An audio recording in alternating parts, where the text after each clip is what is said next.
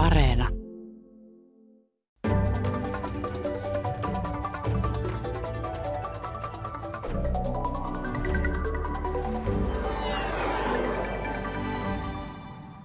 Miten Ranskassa suhtaudutaan EU-hun ja minkä takia Ranska ja Saksa tulevat tällä hetkellä niin hyvin toimeen, vaikka periaatteessa on sanottu, että koko EU on perustettu sen takia, että nämä maat eivät ryhtyisi sotaan keskenään ja minkälainen on Ranskan sisäpoliittinen tilanne ja kuinka tähän poliittiseen keskusteluun Ranskassa on vaikuttanut se, että kahden isoimman puolueen johtajat ovat niin isoissa rooleissa puolueissaan ja iso osa poliittisesta keskustelusta käy somessa tai joku aika sitten esimerkiksi keltaliivit vaikuttivat poliittisesti paljon perinteisten puolueiden ulkopuolelta.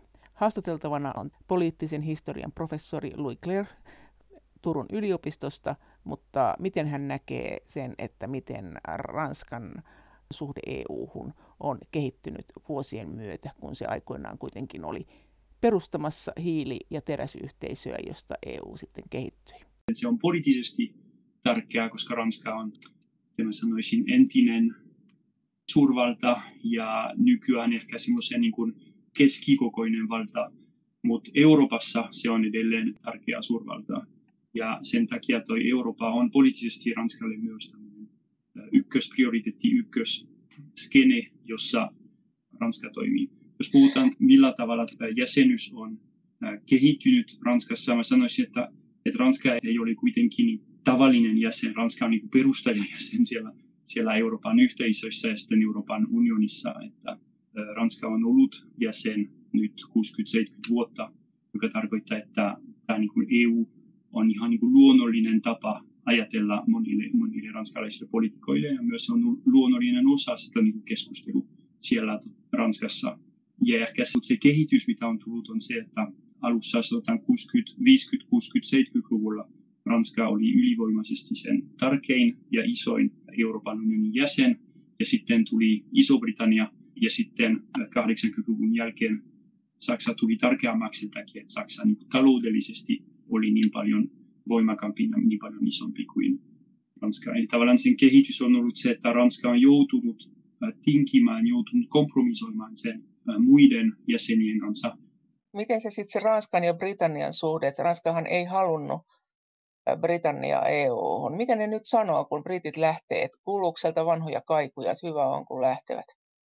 Joo, osittain, osittain täytyy myöntää, että osittain se näkyy ranskalaisten poliitikkojen kommenteista, että, että nyt äh, sanotaan, jos, jos, jos sanotaan tämä niin kuin kohteliasti, ranskalaiset poliitikot sanovat, että, että tota, britiläiset ovat tehneet päätöksensä ja nyt heidän hallitus pitää, pitää kunnioittaa tämä päätös, joka tarkoittaa, että, että Ranskassa ja Pariisissa oltiin aika selvällä äänellä alusta lähtien sanonut, että, että Iso-Britannia poistuu Euroopan unionista.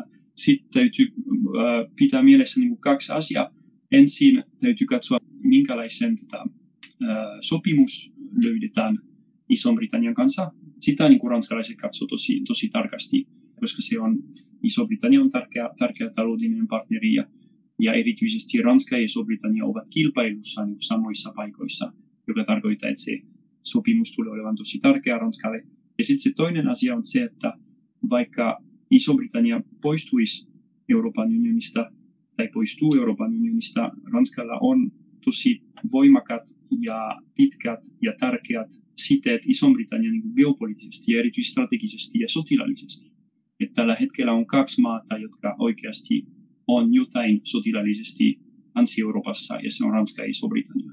Ja on ollut 90-luvulta lähtien niin sarjaa semmoisia bilateraalisia sopimuksia, joissa Ranska ja Iso-Britannia ovat sovinneet heidän sotilaallinen ja strateginen yhteistyö. Ja tämä elää kuitenkin Brexitin jälkeen. Että se on tosi tärkeää Ranskan näkökulmasta. Jos he haluavat, että tämä sotilaallinen yhteistyö säilyy, mutta mitä he muuta haluaa Brexitiltä? Haluaako he jotain muuta kuin muu EU? Mikä heillä on se varsinainen juttu? Ja jos he on iloisia siitä, että, että tota, britit lähtee, niin onko näin, että he odottaa, että esimerkiksi Lontoon Cityn business tulisi heille tai jotakin. Kärsiikö se vähemmän taloudellisesti tästä lähdöstä kuin jotkut muut? Joo, se on yksi asia, sen, sen että millä tavalla Euroopan unionin ulkopuolella tuo Iso-Britannia pystyy kilpailemaan esimerkiksi noita amerikkalaisten firmojen tota, ähm, keskuksista tai, tai, tai tukikohdista, että missä ne ovat, ovatko ne Irlannissa, Iso-Britanniassa tai, tai Frankfurtissa tai jopa Ranskassa. Tämä on yksi asia, mitä ranskalaiset katsoo tarkasti.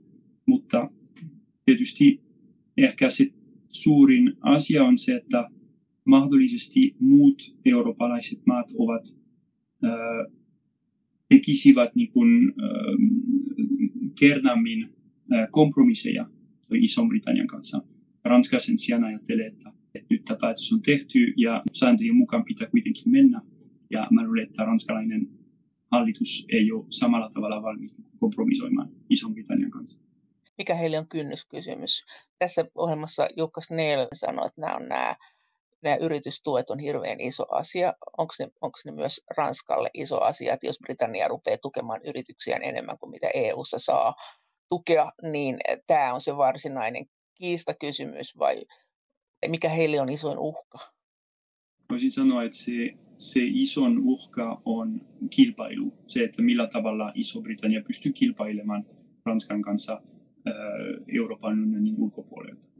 Mutta ei sisäpuolella kun yleensä kun Ranskasta puhutaan, niin Ranska puhuu Ranskan äänellä, mutta sitä aina ihmettelee, että miksei se puhu enemmän Espanjasta niin kuin poliittisesti, että, että nehän on kuitenkin aika tasasuuruisia noin pinta-alaltaan, on Ranska isompi, mutta jotenkin luulisi, että, että Ranska ja Espanja EU:ssa myös liittoutuisi jollain lailla, mutta se on nyt sitten Ranska ja Saksa.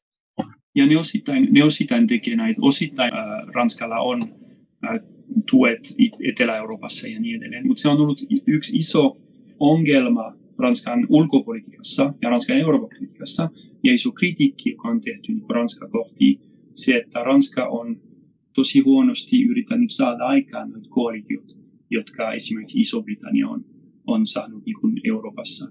Että Ranska tavallaan niin kuin reagoi ää, tai pyytää apua aina niin kuin liian myöhään. Että ei ole tämmöisen niin jatkuva yritys rakentaa Ranskan ympäri semmoisia niin kuin, tukea, jossa tietyt valtiot, tietyt muut valtiot niin tukis Ranskan ulkopolitiikkaa tai tukis Ranskan, Ranskan intressejä ja sitten Ranska taas niin tukisi heidän, heidän intressejä. Tuo oli tosi kiinnostava itse asiassa lukea, että muutamia viikkoja sitten, muutamia kuukausia sitten tuli ulos toi Hiski Haukalan kirja ja hän kirjoittaa siellä hyvin kriittisesti Ranskan ulkopolitiikasta, että, että Ranska ja erityisesti nykypresidentti olisi yksinäinen Euroopassa ja yrittäisi koko ajan tehdä yksin asioita ilman, että, että rakennetaan koalitioita ja otetaan aikaa, niin pohditaan muiden kanssa asioita ja niin edelleen.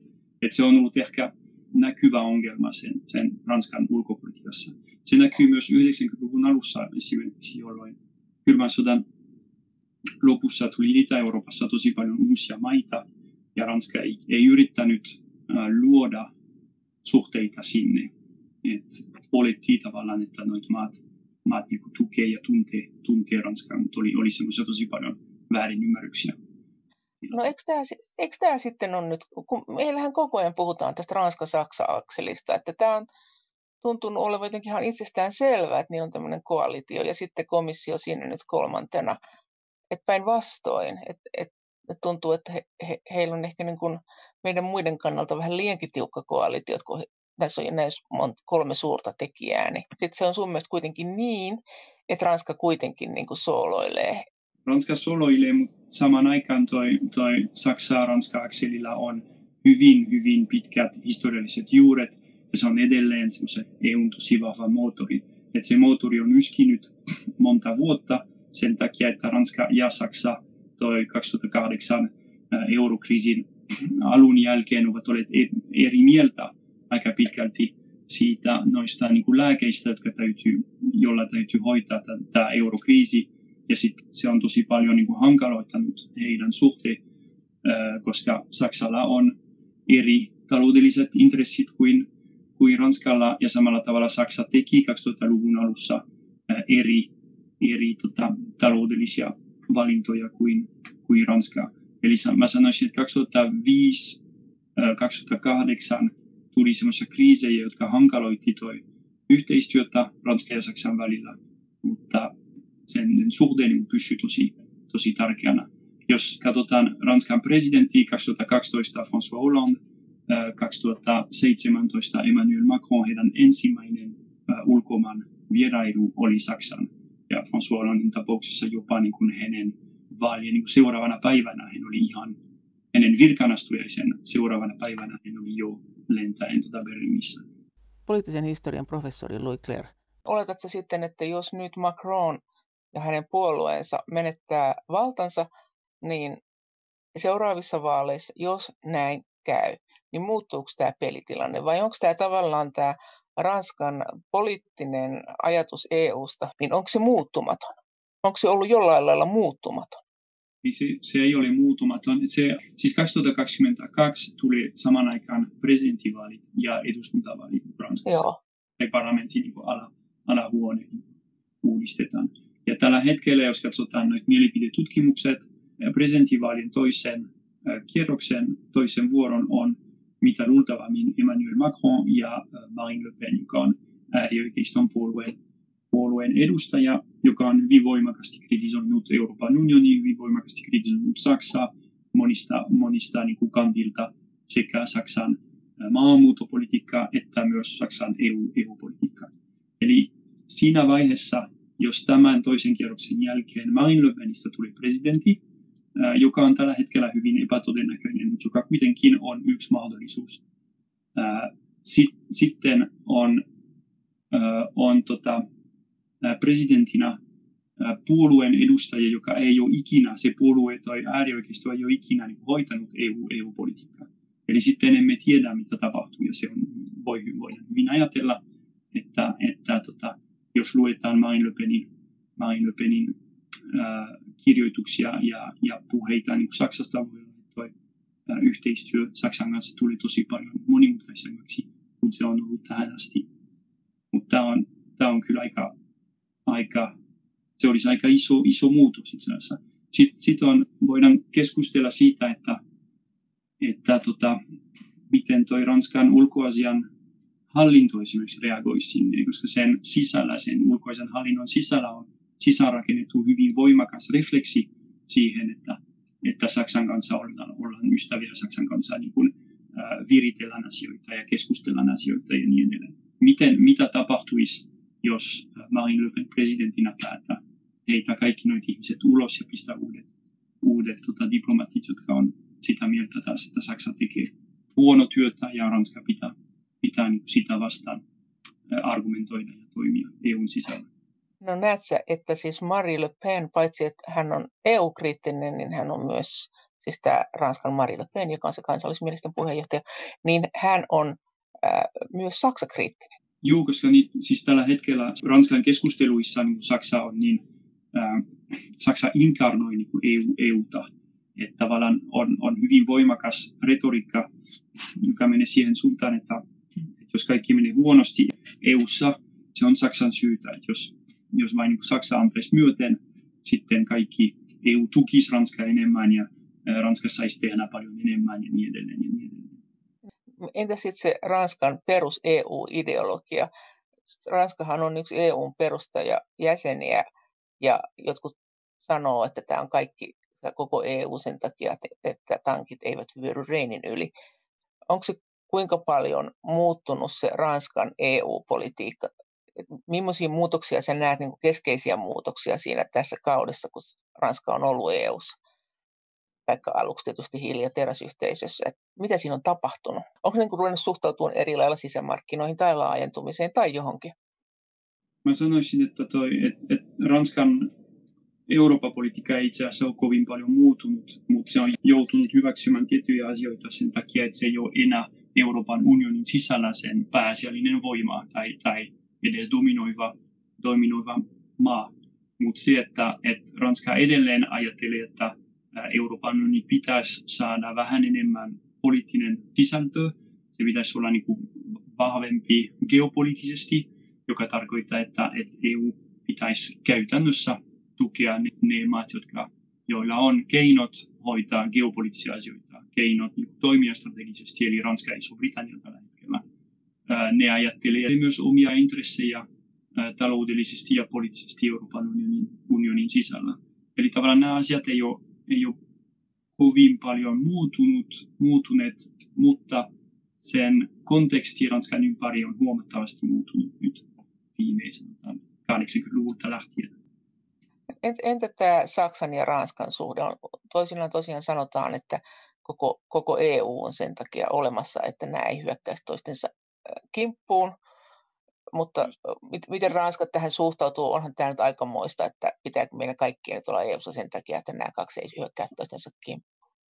No niin, kaksi on kolme kertaa 80 vuoden aikana, tota, 1900-luvun alussa ja 1800-luvun lopussa tota, tuhonnut Eurooppaa hyvin perinpohjaisesti. Et mä luulen, että jos EU on ainoastaan sitä varten ää, olemassa, sitten se on jo aika hyvä.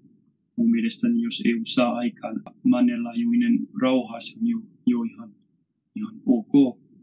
Ää, mun mielestäni, mutta tietysti se ei ole enää toiseen maailmansotaan on tosi paljon aikaa. Et nyt Ranska, Saksa, EU on olemassa sitä varten, että hoidetaan niiden avulla yhteisiä asioita.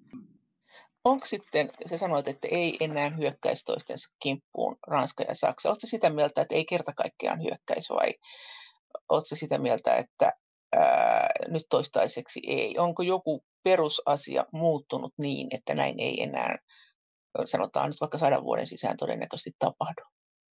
No, sadan vuoden sisään se on, sata vuotta on liian pitkä, pitkä aika. Niin tässä voisin kuvitella, että 20 vuoden sisällä ne ei ole hyökkäys. Että tällä hetkellä se vaikuttaisi todella oudolta, tai se vaikuttaa suorastaan niin mahdottomalta, että Saksa ja Ranska olisi sodassa keskenään. Ei, ei ainoastaan EUn takia, mutta myös sen takia, että Ranskalla on ydinase Ranskan, Ranskan niin puolustuspolitiikka perustuu siihen, tai deterantiet perustuu siihen ydinaseen pelotteen, joka tarkoittaa, että jos joku hyökkää Ranska, sitten se täytyy olla valmis saada tota ydinpommi oman alueeseen. Eli tavallaan sen päätös hyökätä Ranskaa ei oikein, oikein niin semmoisen pieni juttu. Ja tällä hetkellä, ja mun mielestäni, ja äh, luojan kiitos, tota, äh, lähitulevaisuudessa ja jopa niin kuin keski pitkään niin tulevaisuudessa ei näytä todennäköiseltä, että kuka, kuka hyökkää Ranskaa tai kuka hyökkää Saksaa.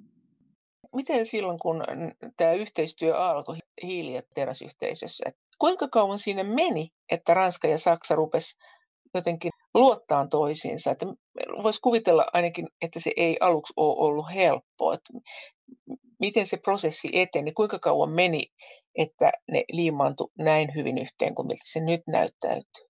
Se toki niin kuin kesti, kesti ehkä 10-20 vuotta, mutta jo heti alussa sen hiili- ja teräs sopimus oli rauhansopimus, että se oli jo valtava niin luottamuksen osoitus kahden maan kesken, jotka oli kuitenkin niin kuin kymmenen vuotta ennen tätä, tätä tota, sodassa.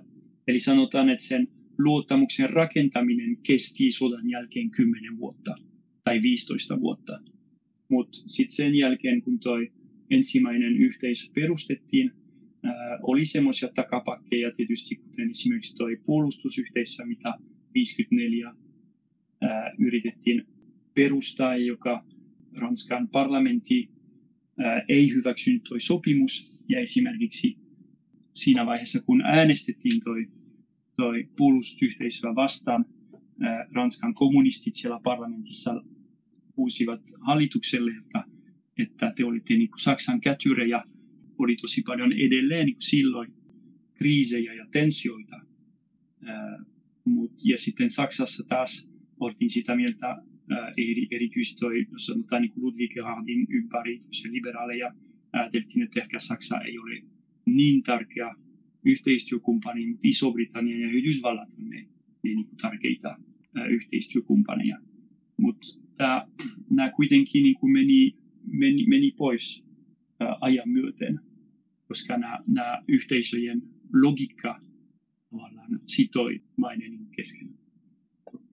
Onko se vielä sun mielestä aistittavissa Ranskassa jonkunnäköinen epäluottamus Saksaan?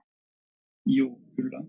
Kyllä, kyllä koska äärivässemistolainen tota, puolueenjohtaja kirjoitti pari vuotta sitten semmoisen kirja Bismarckin silakka, jossa hän, hän kritisoi Saksaa ja erityisesti saksalaisen, saksalainen talouspolitiikka.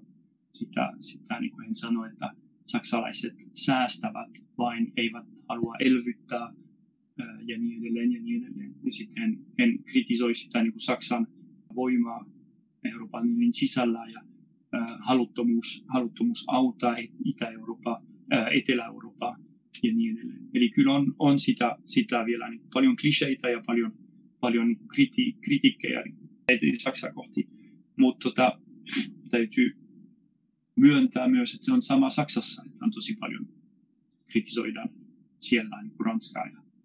Mutta minkä takia sitten, jos Saksa ja Ranska kuitenkin ystävysty, niin minkä takia sitten kuitenkaan nimenomaan ranskalaiset ei halunnut Britanniaa EU-hun, kuitenkin kun ottaa huomioon se, että Britannia oli auttamassa heitä toisessa maailmansodassa vapautumaan Saksan vallasta? Joo, no tota, siis 60-luvulla silloin kun tämä keskustelu käytiin, eli 61 niin. ensimmäinen kerta, 63 toinen kerta, toi, toi Charles de Gaulle niin torjus äh, Iso-Britannian äh, hakemus Euroopan yhteisöihin. Äh, ne syyt liittyi silloin aika pitkälti toi kylmän sodan kontekstiin. Eli se, että Ranska näki, että Iso-Britannia on Yhdysvaltojen kätyri, joka tuli Euroopan tavallaan niin kuin tekemään Yhdysvaltojen työtä. Ja samalla tavalla Iso-Britannia oli taloudellinen kilpailumaa, ja he ajattelivat, että, että, että jos ne ovat Euroopan unionin sisällä sitten vielä kilpaillaan tota, noiden kanssa.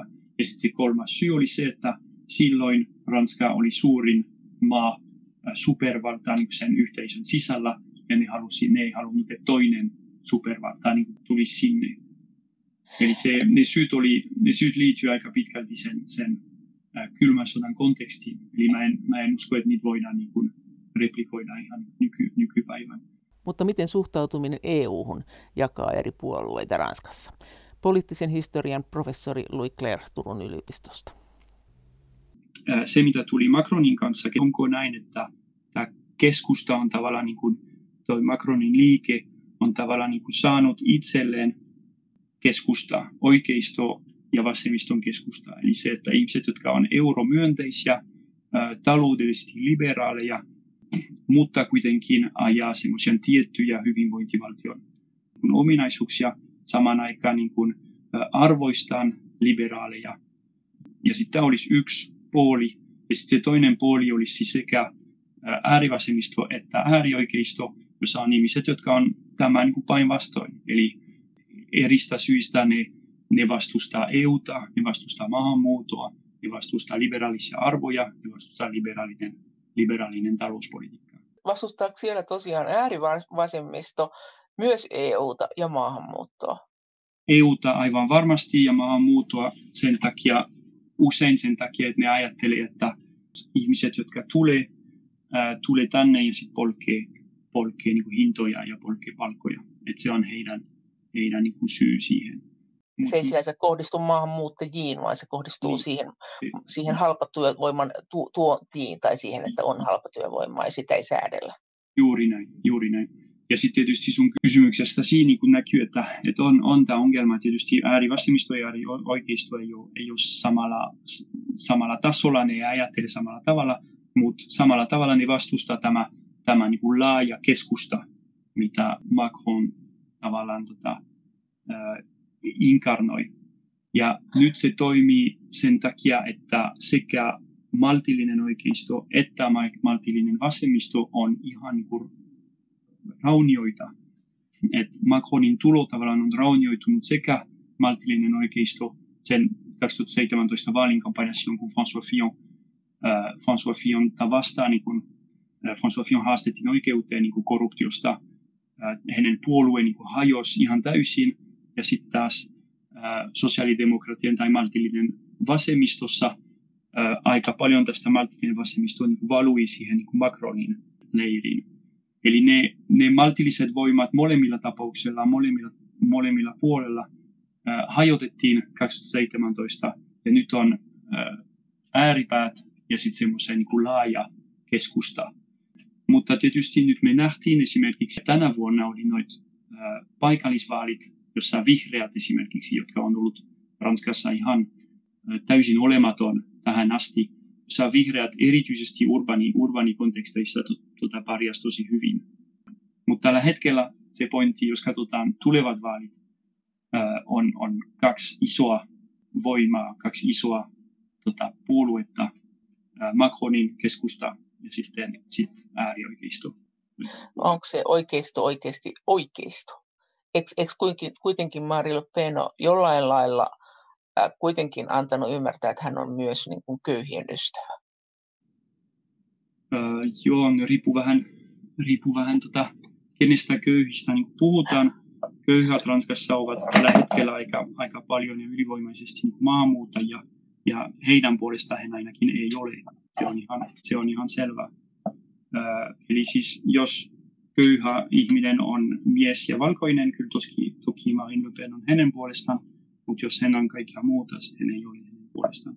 Ennen kaikkea toi Marine Le Pen on, Marine Le Penin puolue on äärioikeistolainen puolue, joka, joka ajaa hyvin tota konservatiivinen ää, ja hyvin ääri, äärimainen tota politiikkaa tällä, tällä hetkellä. Mutta näet sä näissä, sit näissä kahdessa isossa Marine Le Penissä ja Macronissa, niin näet sä, näet sä heidän puolueissaan niin kuin semmoista niin kuin aatteellista logiikkaa vai onko ne henkilöitynyt? Että jos nyt vaikka jompi, kumpi tai kumpikin tai johtaja kuolisi tai jäisi eläkkeelle tai jotakin tai rupesi johonkin muihin hommiin, ei olisi enää johtaja, niin hajoisiko ne puolueet? Että onko ne niin auki kirjoitettu, että siinä voisi vain seuraava johtaja astua remmiin? Se, se, on, se on sekä, että molemmat on hyvin henkilöitynyt niihin johtajiin, mutta molemmat myös äh, ammentaa tästä niin kuin syvistä äh, poliittisista kulttuureista, syvistä poliittisista ideologisista liikeistä. Ja tässä tapauksessa ehkä se Macronin äh, liike on ehkä se heikoin.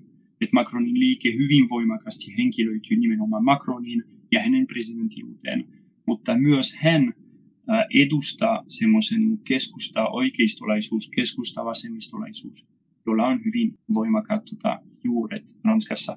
Hänet on tosi paljon vertailtu esimerkiksi Valéry Giscard d'Estaingin, joka oli 70-luvun ja 80-luvun presidentti, joka edusti tismalleen samat poliittiset ja ideologiset ominaisuudet. Hän oli myös keskusta-oikeistolainen, hän oli hänellä oli hyvin, hyvin niin liberaali talouspolitiikka, hänellä oli hyvin liberaali arvopolitiikka, hän korosti hyvin paljon EUta, Euroopan integraatiota. Hän taisteli, hän, hän kritisoi hyvin paljon niin oikeisto, konservatiivinen oikeisto ja äärioikeisto. Että hän oli, oli sama lähtökohta. Mutta jos mä, mä sanoisin, että, että kuitenkin äh, tässä Macronin liike on ehkä noista kahdista se, joka inkarnoituu eniten sen johtajan. No entäs sitten kun tämä elvytyspaketti, tätähän kuitenkin aika paljon on kritisoitu, että tämä nyt ei ollut mikään varsinainen EU-demokratian riemuvoitto, että yhtäkkiä vain jostain Ranska ja Saksa sanoo, että juu tämmöinen elvytyspaketti tehdään ja sitten komissio jostain syystä on heti valmiina, että mm, joo tämmöinen olisi hyvä. Ja sitten siitä ei hirveästi keskustella, se on iso sekä periaatteellinen että taloudellinen kysymys.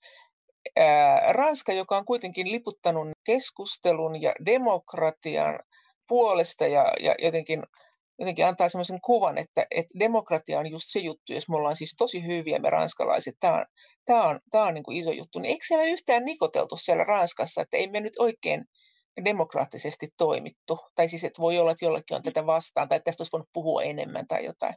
Poliittisen historian professori Louis Claire Turun yliopistosta ehkä niin kaikessa kunnioituksessa tämä on ehkä, ehkä pikkasen niin kuin yksinkertaistuva tapa nähdä. Tämä asia, asia on kyllä keskusteltu, ne on aina ne samat asiat, mitä on keskusteltu vuodesta 2008 asti. Se, että kuinka iso, kuinka iso budjetti Euroopan unionilla pitäisi olla, kuinka aktiivinen ne pitäisi olla talouspolitiikassa, pitäisikö olla eurobondseja. Nämä asiat on keskusteltu nyt melkein sanoisin aika, aika pitkälti niin kuin kymmenen vuotta. Ja ne asetelmat on tuttuja, niistä on äänestetty myös monta kertaa, koska tiedetään, että sekä kansallisissa poliittisissa skeneissä että eurovaaleissa tiedetään, että tietyt poliitikot edustaa tiettyjä kantoja noissa ongelmissa. Eli tavallaan niin kuin demokraattisesti ne on myös hyvin, hyvin niin kuin aseteltuja selkeitä asioita. Eli tavallaan tämä, tämä on ollut mun mielestä näinkin demokraattinen prosessi. Mutta sitten sit on myös se, että että tämä oli, oli niin kuin gigantinen kansainvälinen neuvotteluprosessi, jossa, jossa käytettiin läpi ne asiat ja neuvoteltiin niitä asioita. Toki Ranskassa, Ranskassakin tämä ratkaisu kritisoitiin. Se on, ihan, se on ihan selvä. Ja erityisesti sisäpoliittisista syistä, että kaikki mitä Macron tekee tietysti kritisoidaan sisäpoliittisista syistä ja myös muista syistä, mutta mut mä sanoisin, että tässä kuitenkin, tähän kuitenkin on liittynyt sen verran keskustelua, että tämä oli myös aika demokratian prosessi. Eh, no miten Ranskan talous muuten, mitä sille nyt tällä hetkellä kuuluu? Sehän ei ole ollut hyvissä kantimissa. Ei, se 2008 ja tuo eurokriisi on iskenyt, iskenyt siihen tosi, tosi voimakasti. Mä sanoisin, että Ranska on, siis Ranskan tällä hetkellä suurin, suurimmat ominaisuudet taloudellisesti on iso julkinen alijäämä ja sitten kyvyttömyys estää työttömyyttä. Eli se, että työttömyys on, on, on Ranskassa pitkään ollut ongelma. Ja nämä voidaan nähdä monilla tavalla, että, että on ne, jotka ajattelevat, että alijäämä on myös hyvä, että täytyy elvyttää ja se tarkoittaa, että rakennetaan alijäämät. Ja on ne, jotka ajattelevat, että tuo elvytys on turmion tie, jossa, jolla, jolla, tota, jolla tuhotetaan tulevaisuuden mahdollisuudet tehdä, tehdä kunnianhimoinen talouspolitiikkaa. Miten se menee sitten puolueittain, että miten Marie Le Pen verrattuna Macronin puolueeseen? mä, tota, taloudellisesti Marine Le Penin ohjelma on ihan vähän semmoisen niin sekametelisoppa, että et, et, et, tota, ajan, ajan myöten hän, hän ajaa eri, eri tota, taloudellisia näkemyksiä. Mutta mä sanoisin, että tällä hetkellä hän on hyvin, hyvin paljon sitä mieltä, että et, et, ähm, valtion toiminta taloudessa pitäisi olla vähän enemmän, pitäisi olla huomattavasti enemmän. Ja sitten se, että et, tota, äh, eli se, se, se ei ole kovin liberaali, liberaali tota, talous, talouspolitiikka tällä hetkellä. Mutta kun se muuttuu aika, aika nopeasti ja tilanteen mukaan se hänen, hänen taloudellinen diskurssi, että se on vähän vaikea, vaikea pysyä perässä. Mutta minkälainen on Ranskassa tällä hetkellä koronatilanne? poliittisen historian professori Louis Claire Turun yliopistosta. Keväällä se oli aika paljon sitä, että oli klustereita, jotka oli enemmän tai vähemmän hyvin selkeästi definioituja ja nyt tämä, nyt tämä toinen aalto niin sanotusti on paljon laajemmin levitetty, joka tarkoittaa, että tilanne on taas, taas hyvin monimutkainen. Hallitus yrittää saman aikaan hoitaa terveystilanne ja saman aikaan kuitenkin tehdä näin, että, että taloudellisesti maa, maa ei kokonaan halvantuisi. Eli se on ollut toisen aallon vastaus on kyllä ollut paljon epäröivämmin kuin, kuin toi ensimmäisenä. Missä Ranskassa on se suurin koronariita tällä hetkellä? Onko heillä joku kansallinen erityispiirre siinä? Ehkä liikumisrajoitukset on se, mitä, mitä iskee eniten. Ja tietysti maskit ja, ja, ja kaikki. Mutta siis ne, niitä kaikki liittyy siihen, että eletään ympäri Eurooppaa yhteiskunnissa, jossa, jossa tota, luottamus viranomaisiin, luottamus poliitikoihin ja niin edelleen on aika paljon mennyt alas. Ja tämä tuli vielä sen lisäksi, tämä koko koronatilanne myös koettelee aika paljon tämän, tämän niin luottamus viranomaisiin. Ja kun viranomaiset itse eivät oikein tiedä, miten tähän reagoitaisiin, ja tuo reagointi on ollut vähän epäröivää ja ongelmallinen, ja on ollut paljon semmoisia ristiriitaisia viestiä, sitten tämä luottamus halvenee aika, aika paljon. Eli tämä, tämä, on, tämä on ollut ongelma Ranskassa samalla tavalla kuin muualla. Mitä sä tarkoitat sillä, että luottamus viranomaisiin ja poliitikkoihin on Ranskassa, kuten muuallakin Euroopassa, heikentynyt? Onko se Ranskassa erityisen paljon heikentynyt? Miten se näkyy? No siis on semmoisia mielipidetutkimuksia, joissa mitataan tuo luottamus perinteisiin puolueisiin esimerkiksi. Ja tämä rumahti jo 2000-luvun puolivälissä, että, että se, että, että perinteisiin puolueisiin ei enää luotetaan, ei enää uskotaan, että heillä on mahdollisuus, että, että he ajaa oikeasti niin kansan asioita. Että se, on, se on ollut vahva, vahva trendi Ranskassa. Sitten se toinen, mitä voidaan ottaa, on toi, toi niin salaliittoteoriat ja, ja niin edelleen. Ja kun tietynlainen, tietynlaiset narratiivit ää, menevät suoraan vastaan siihen, mitä viranomaiset sanovat, sitten se, se luottamus niin kuin hälventää. Esimerkiksi jos otetaan yksi esimerkki tästä liittyen korona, koronavirukseen, että on toi ää, lääkäri Didier Rau, joka asuu Marseillessa, jolla on, on klinikka, klinikka siellä, joka toi pandemia niin alusta lähtien sanoi, että tämä pandemia on, on tota, että se ei ole olemassa, että se ei ole niin, niin paha se, se virus. Ja siinä vaiheessa, kun toi pandemia niin yltyi, hän sanoi, että no okei, okay, itse asiassa se on aika paha, mutta mulla on tässä tuommoisen niin ihmelääke, jolla voidaan parantaa tämä ikään kuin ihmeen kaupalla. Ja sitten kun tämä lääke ei toiminut ja kun kaikki sanoi häntä vastaan, hän taas nyt on sitä mieltä, että ensin hän oli sitä mieltä, että toi toinen aalto ei ollut, ja nyt hän on sitä mieltä, että se ei ole niin vakava. Eli hän on jatkuvasti ollut viranomaisia vastaan sanonut päinvastoin ja niin edelleen. Ja hänen on uskottu aika paljon, erityisesti paikallisesti Marseillessa ihmiset ovat esimerkiksi kokoontuneet hänen klinikan edessä ja niin edelleen. Ja on, on tullut semmoisen niin lahkon gurun tyyppinen ilmiö. Ja se, se on mielestäni hyvä esimerkki siitä, että tässä kriisin aikana viranomaisilla on ollut, on ollut niin kuin ongelmia niin kuin saada luottamusta ihmisistä.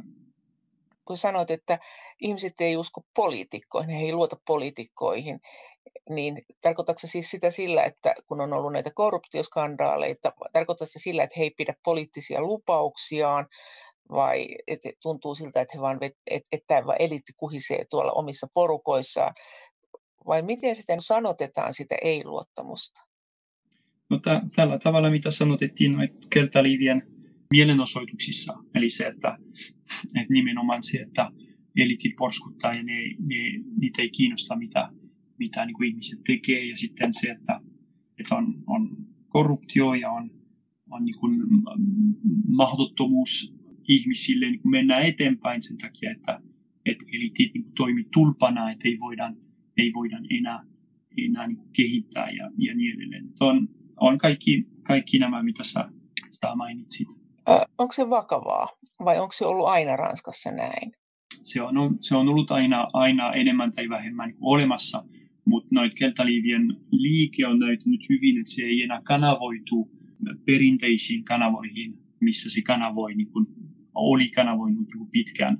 Eli se, että puolueet esimerkiksi otti tämä jatkuva tyytymättömyys ja sitten teki siitä käytti siitä ikään kuin bensana politiikassa, mutta nyt se ei enää kanavoi niin siihen, se kanavoi niin sosiaalisen median, se kanavoi semmoisen epämääräisiin liikeisiin, ja se kanavoi aika pitkälti myös äärioikeiston, joka, joka käyttää, käyttää sitä hyväksi. Mitä siitä voi olla susta seurauksena? Siitä, että se ei kanavoidu poliittisten puolueiden kautta tämä yhteiskunnallinen keskustelu? seuraus on nähty 2017 ja nähdään luultavasti vielä, vielä 2022, eli se, että uudet puolueet, uudet liiket tulee ja ihmiset uskoo niihin hetkeksi ja sitten, sitten taas lähtee pois. Sitten sit on, on, eli se, se tarkoittaa käytännössä, että toi poliittisen maisema on tosi paljon sirpaloituneempi. Eli tulee uusia, uusia poliittisia voimia, jotka lähtee pois. Nyt toi keltaliivit esimerkiksi on täysin pois, että ei, ei ole enää, enää sitä. Ja kuitenkin vuosi sitten, pari vuotta sitten ajateltiin, että tämä on niin valtavan iso liike, josta tuli tosi paljon poliittista voimaa ja, ja niin edelleen. Odotettiin uuden puolueen niin perustamista ja niin edelleen. Mutta tällä hetkellä se on täysin häipynyt. Eli se muuttuu, muuttuu tosi paljon. Liiket ovat tosi, tosi paljon niin kuin isommat ja nopeammat tässä poliittisessa ympäristössä kuinka paljon sitä selittää Ranskassa tätä ongelmaa se, että siellä on tämä vaalijärjestelmä sellainen, että pienpuolueilla ei ole niin mahdollisuuksia päästä parlamenttiin. Ne pääsee helpommin Euroopan parlamenttiin, että se suosii näitä suuria puolueita. Luuletko että jos pienpuolueiden olisi, pienempien puolueiden olisi helpompi päästä parlamenttiin, niin tämä keskustelu saattaisi kuitenkin kanavoitua ihan tämmöisenä, niin kuin, tämmöisenä poliittisena keskusteluna, jonka kautta olisi varmaan jotenkin helpompi sitten kuitenkin hoitaa asioita. Joo, tämä on kiinnostava pointti itse asiassa, joka on pohdittu. Se ongelma on se, että toi, tällä hetkellä ranskalaisessa poliittisessa järjestelmässä toi, toi enemmistö parlamentissa on tosi tärkeä. Eli käytännössä yksi puolue saa enemmistö parlamentin, tai itse asiassa se menee näin, että ensin vaalitaan, ensin niin vaaleissa otetaan presidentti ja sitten hänen puolueessa yleensä parlamentissa enemmistö ja sitten hallitus tulee samasta puolueesta. Eli nämä koalition hallitukset ja koalition enemmistöt on vieras asia niin Ranskassa. Ja jos olisi enemmän, enemmän niin pieniä puolueita, varmasti se muuttuisi tämä nykyperuslain henki.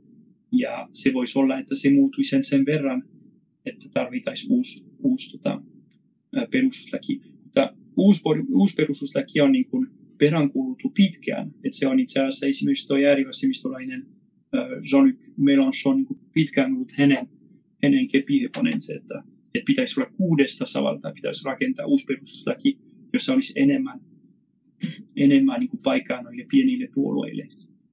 Entä sitten se, kun Ranskahan on ollut perinteisesti jollain lailla tämmöinen e, Euroopan aatteellinen, ehkä veturi tai ainakin edelläkävijä. Kauhean monet aatteet on syntynyt Ranskassa ja sitten ne on levinnyt muualle. Että tietysti täällä Suomesta päin katsoo, niin usein tuntuu, että Englantia pitää seurata, mutta sitten keski-eurooppalaiset sanoo toisinaan, että ei kun Ranskaa pitää seurata, että siellä tapahtuu aina nyt se näyttäytyy, kun sitä Ranskaa katsoo, että ei tuolla mitään tapahdu. No on tosi vanhanaikaisia, että et mitäpä tuosta ja miten noin nyt demokratia, että onko se tavallaan harhaa? Onko siellä sitten kuitenkin tapahtumassa jotakin, että joku rapsahdus Ranskassa tarkoittaa, että tämä on kohta koko EU-ssa. Näet sä, että, siellä, että sieltä on nyt viime aikoina lähtenyt sellaisia aatteita. No tämä elvytyspaketti nyt oli yksi, joka sieltä tosi varmaan lähti, mutta onko jotain muutakin tulossa? Ranska on kyllä iso maa keskellä Eurooppaa ja se on monella tavalla ja monessa monen aikaan ollut tämmöisen äh, taistelutanner. Niin, aatteiden myös. Joo, kyllä. Mä sanoisin, että tällä hetkellä se, mitä kannattaa katsoa, on kun toi 2022 presidenttivaalit ja, ja tota, mahdollisuus se, että äärioikeisto, ääri, äärioikeisto saa, saa tota presidenttivaalit vaalissa niin presidenttipaikka. Mä sanoisin, että se on tosi pieni mahdollisuus, koska edelleen Marine Le Pen, jos katsotaan noita mielipidetutkimukset toisessa vuorossa, vaikka hän olisi Macronia vastaan, Macron edelleen niin voittaa kirkasti sitä, mutta se on paljon mahdollista muuttua kahdessa vuodessa.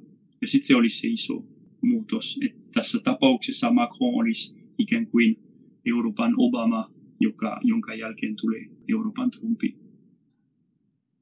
ja se on susta mahdollista. Onko siellä joku muu poliittinen keskustelu, mitä susta, me tullaan kohta tuohon maahanmuuttoon ja tähän, tähän viimeisempään murha, murhaan, mutta onko siellä joku, joku muukin keskustelu, mitä sun mielestä kannattaa seurata, mikä siellä voi hyvin, mikä ei vielä ole ehkä muualla EU-ssa samanlainen. Tämähän ei tavallaan ole uutta, että tulee joku kansallismielinen haastaa niin kuin valtaa pitävät, mutta mut onko siellä joku semmoinen hiljainen signaali, mitä sä mietit, että tämä saattaa levitä?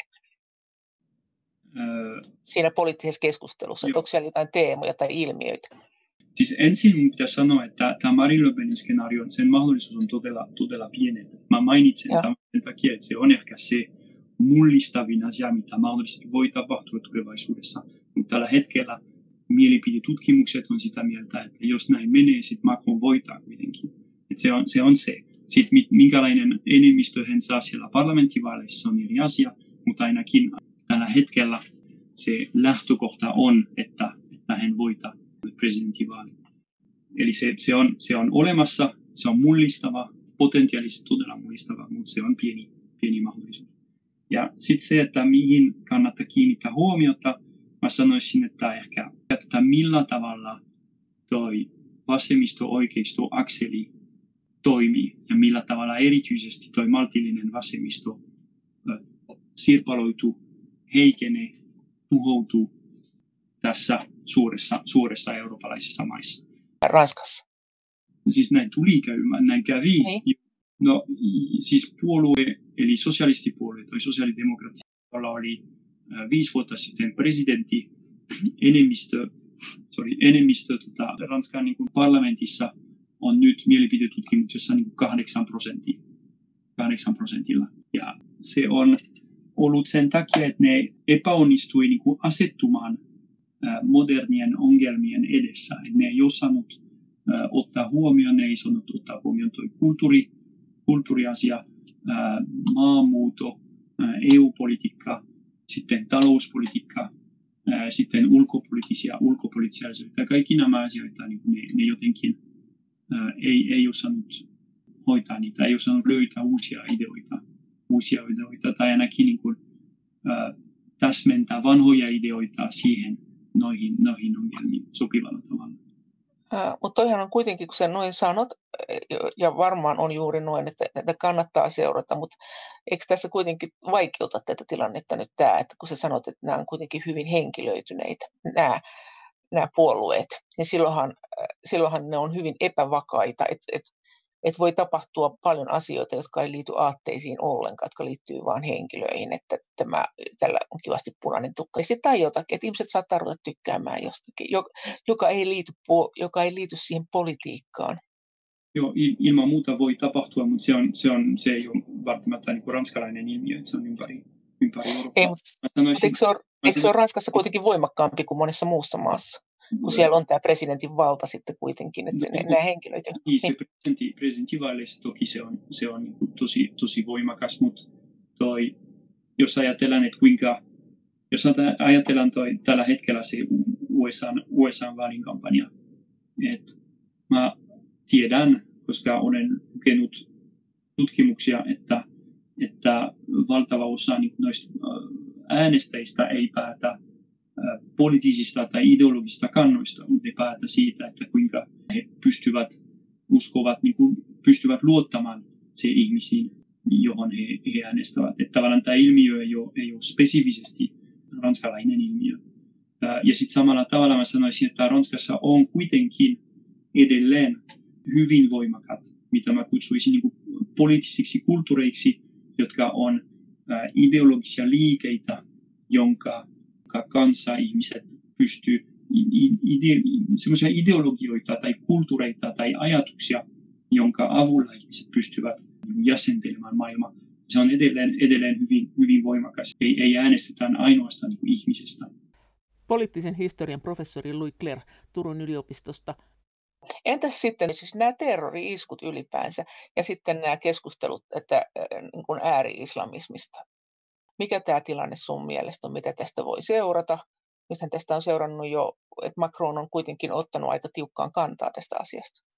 Joo, eli tässä siis poliittisesti, poliittisesti tietysti Macronille se on ollut äh, paikka äh, koventaa hänen, hänen puhe tästä tota, äh, se, mistä, mistä hän kutsuu niin separatismista, eli semmoisen, semmoisen niin ääri, ääri-islamistien islamistien niin ideologia vastaan – hän on niin tiukentanut huomattavasti puheensa. Mitenkin hän on yrittänyt pysyä tasapainossa sillä tavalla, että tiukentaa ääri-islamisteja vastaan, mutta kuitenkin muistuttaa sitä, että muslimit Ranskassa on ranskalaisina samalla tavalla kuin kaikki muut ja heitä, heidän uskonnon vapaus on laissa varmistettu ja kaikki, kaikki pitäisi ymmärtää sitä, että et, et suurimman osa niistä on, on ihan, ihan niin kuin maltillisia. Eli se on, se on antanut hänelle toki hyvin äh, mahdollisuus tuota tiukentaa hänen puhetta. Se on myös aiheuttanut hänelle huomattavasti ongelmia erityisesti kansainvälisissä suhteissa, koska jollain oudolla tavalla esimerkiksi arabi, arabimaissa on, on, on voitu niin kuin, ajatella, että ranskalaiset on itse asiassa niin aiheuttanut itsellensä tämä, tämä terrorismi, joka on, on todella outo, outo tapa niin nähdä tämä. Mutta niin, eli siis sisäpoliittisesti mä sanoisin, että hän on, hän on käyttänyt tämä tilaisuutena niin tiukentaa omaa puhetta. Onko se todella niin, että ranskalaisista ihan arjessakin kaikki, kaikkien ranskalaisten mielestä sananvapaus on tämmöinen niin tärkeä asia, että sitä ei saa loukata, että, että kyllä pitää olla sananvapaus, vai onko tämä vain tämmöistä eliitin puhetta, että joka ei, niin kuin, joka ei kosketa tavallista kansaa. Että, että, että tässä nyt voi käydä tämmöistä aatteellista keskustelua, joka on sitten eliitin keskustelua. Että mitä sä oletat, että miten tämä argumentti niin kuin sananvapauden tärkeydestä siellä? Sananvapaus on tärkeä periaate sitä on toistettu aiemmin monilla tasoilla. Ja mä sanoisin, että tietysti, tietysti on myös keskustelu siitä, että kuinka laajasti se pitäisi mennä. kuinka, kuinka paljon niin kuin voidaan sananvapauden peitessä myös tahallaan niin kuin loukata esimerkiksi vähemmistöjä. Tämä on ollut keskustelu, mutta se, mä sanoisin, että ei ainoastaan eliteissä, mutta myös hyvin paljon niin kuin kansassa tämä ilmaisuvapaus on osa tästä, tästä niin kuin ranskalaista kulttuuria. Se lehti esimerkiksi, joka mä mainitsin, joka löysi vuonna 2017, se nosti esille sen Filonin, Filonin niin korruptiosyytet, on Le Canard joka on satirinen lehti, ää, jonka, joka nimenomaan niin ajaa sitä, sitä hyvin voimakasta niin sananvapausohjelmaa, jossa, jossa tota, sanotaan, että, että pitää voida puhua kaikesta ja pitää voida niin kuin, olla, sana pitää voida olla, olla vapaa. Ja se on tärkeä, se on tärkeä asia. Tietysti sananvapaus myös laki säätää sitä samalla tavalla kuin Suomessa. Ranskassa myös niin kuin laki säätää, kuinka laaja, missä, missä yhteydessä tämä voidaan, voidaan niin kuin rajoittaa se sananvapaus näin, että se ei aiheuta, aiheuta ongelmia tai esimerkiksi aiheuta väkivaltaa ja niin edelleen.